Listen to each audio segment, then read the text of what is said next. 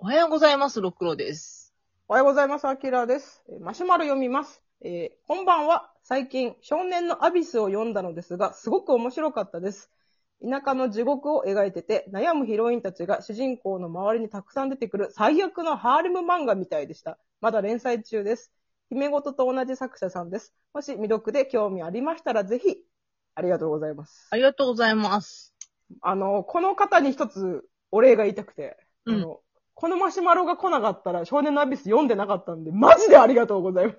そうなんや。姫ごとの人やから呼んでるかと思ってた。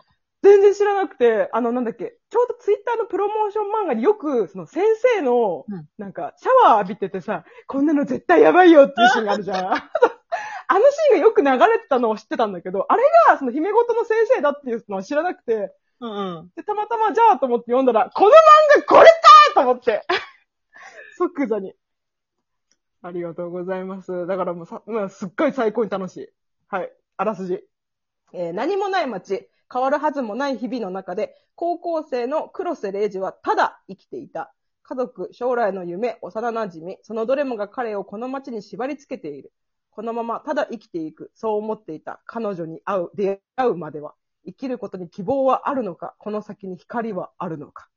以上でござる。あーまあ、すごい、その、このあらすじふわっとしてるけどー。、うん。まあ、田舎に住む主人公のレイジ君が、もう、いろんな理由あの、お兄ちゃんが引きこもりで暴力的とか、うんうん。あの、おばあちゃんが認知症で、その、介護があって、お母さんの負担が大きいから手伝ったりとか、あの、地元のヤンキーみたいな、ゲン君っていうリーダーみたいなね、男の子に、ずっと目つけられてて逃げられないみたいな。とにかくここから出たいのに出られないっていう話だね。あれはね、私1、2巻読んで1日引きずったわ。なんで引きずるでしょ、あれ。あのビヨーンとしたもん。ま、みんなね、多分、皆さんこれよ、これからね、私この漫画絶対今から来る、次来る漫画だとマジで思ってるから、うん。今のうちに妻つけてほしいんですけど、あのーまあ、少年のアビスっていうタイトルなので、まあアビス、まあ、深淵なんですけど、うん。アビスって深淵の他に地獄っていう意味も含んでるので、そうなんや。そうそうそう。自分の深淵を覗きたくない人は読まない方がいいかもしれない。ということは言っておきます。あ、だからあのさ、あの、いもう、なんやったらこの少年のアビスで一番、もう、うん面白いと言っても過言ではない、しばちゃん先生が、マジ面白い女なの、悪い意味で。女を通り越してんのよ。そう、しばちゃん先生が、もう、なんか、先生みたいな幸せは僕もう来ないと思いますみたいなことをレイジ君が言ったときに、ってうん。言ったときに目がもうレイプ目やったやんか。そうそうそう。あれも深淵を見たよね。そうそうそう。で、あなたのせいで思い出しちゃったじゃない。覗いちゃったじゃない、私の深淵をっていうのよ。闇をね。もうんう、そう昔からいろいろ言われて優等生でやってきたのに、いざ大人になったら、早く結婚しろ、子供とか、どうこうとか言われて、結局私もこの街から出られないって。だから絶対私こんな街で結婚も子供も絶対やってやんないみたいな。ああ、そのなんか、その気持ちすっごいわかるわ。わかるわかると思って。いろんなもん溜め込んでると、復讐そうってここなんよな。そう。で、最新刊で分かったんだけど、うんなんかもともと卓球の選手みたいなことしてて、うん。で、なんかおじいちゃんなんかお父さんが教わってて、で、すごい強かったっぽかったのに、その怪我したせいでがっかりされて、うん。なんかもう、見放された感みたいなのがあって、うん。なんかそういうのを見ると先生めちゃくちゃかわいそうな人なんだよね、しばちゃん先生。まあ、そういうちっちゃいことで歪んでったろうなと思う。そうそうそうそう、結局ね。でもそれをね、あの、最新刊読まれましたでしょ？あの、もう最高に笑ける。私怖くてし、あの、深夜、その更新された日に深夜に読んだから怖くて怖くて、なんか、車の中でさ、うんわかってるでしょみたいなずっとさ、どんどんどんどんしながら、私がみたいなのずっと言うの超怖くて。あの、ちゃ、ちゃこちゃんと、あの、ネカフェに行った時にさ、扉の向こうから、わかってないな。もうね、私あれ実写ドラマ化してほしくて、あれ。この世界やろ、あんな。あれで、しばちゃん先生のおかげでヒットするよ、そのドラマやったら、マジで。先生おもろすぎて。そう、もう振り切れてて面白いよね、本当に。そうそう。だから、その、ちゃこちゃんがさ、あの、しレイ君の幼馴染のちゃこちゃんが、この先生やばいって思って、うんうん。その、車からレイ君をこう引きずり下ろして、うんうん。帰って、で、大丈夫やと思ったら、うんちゃこちゃん途中で気づくやん。あやばいってなった時にそう、そうそう。家の前に、しばちゃん先生、じゃじゃーん。無音だよ、無音。無音なんかスッて通り過ぎたら、そのこうすれ違いざまに先生の、レイプ部の先生がスーって立ってる。じゃこ、もう私、ある意味、あの、なんか、青野くんに触れたいから死にたいよりマジ怖い。マジ怖い。今一番マジ怖い怖い女。しばちゃん。一番ホラーですよ、マジで。あ、何やったっけ？な、なんかも面白かったな。え？歌いながら運転してたやん。あ、そうそう、ラーラー、あの、チョコちゃんと、そう2、ページぶち抜き。ラーみ、見開きでね。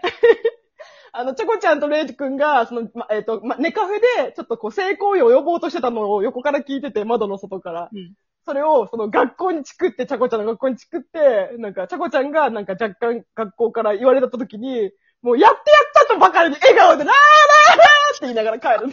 だかマジで内館マキコなのよ。ら思わず先生楽しそうっすねって私本当に思ったもんそ。のコメント全然意味がわからなくて、私、作家の先生は面白いっすねって言うんやと思ってん。そうそう。しばちゃん先生のことやと思って。もうね、私、だんだんしばちゃん先生のことが、なんかかわいそうとか、うわ、怖いな、通り越して、ま、先生楽しそうっすね、に感想が変わってきた。先もっと見たいっすわ、先生のこと。そうそう生というストーリーが気になる、私は。まあ、あとあの、うん。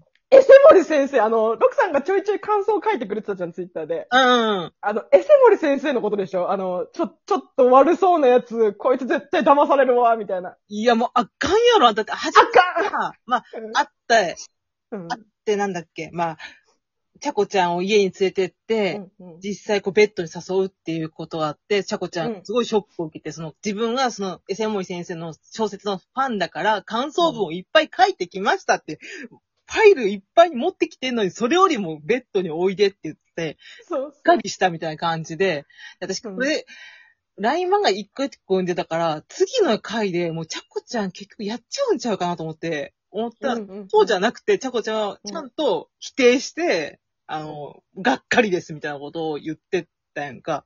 うん。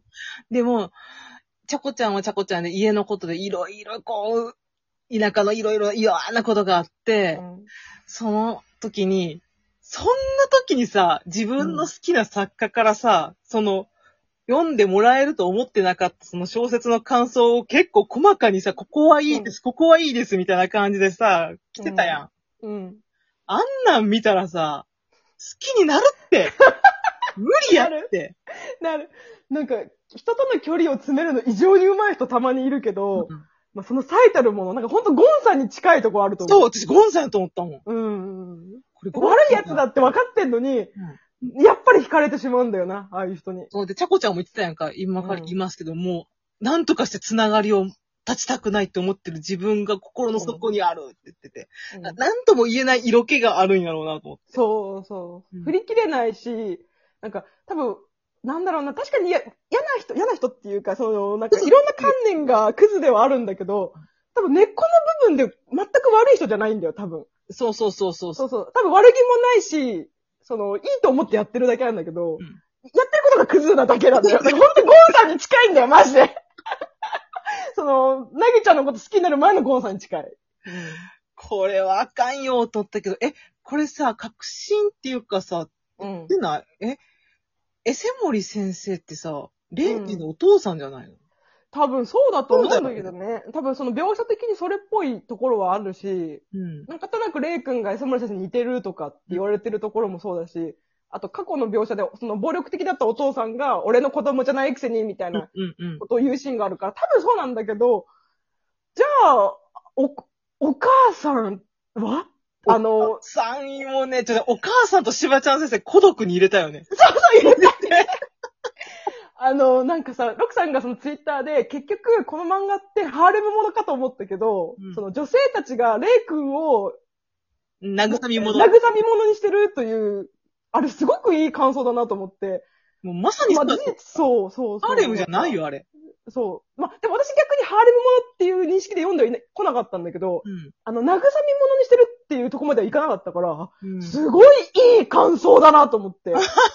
そう、すっごい、これ深いところまで刺さったなと思って。で、だから辛かったんやと思まあね、うん。うんだって誰もレイ君見てないもん。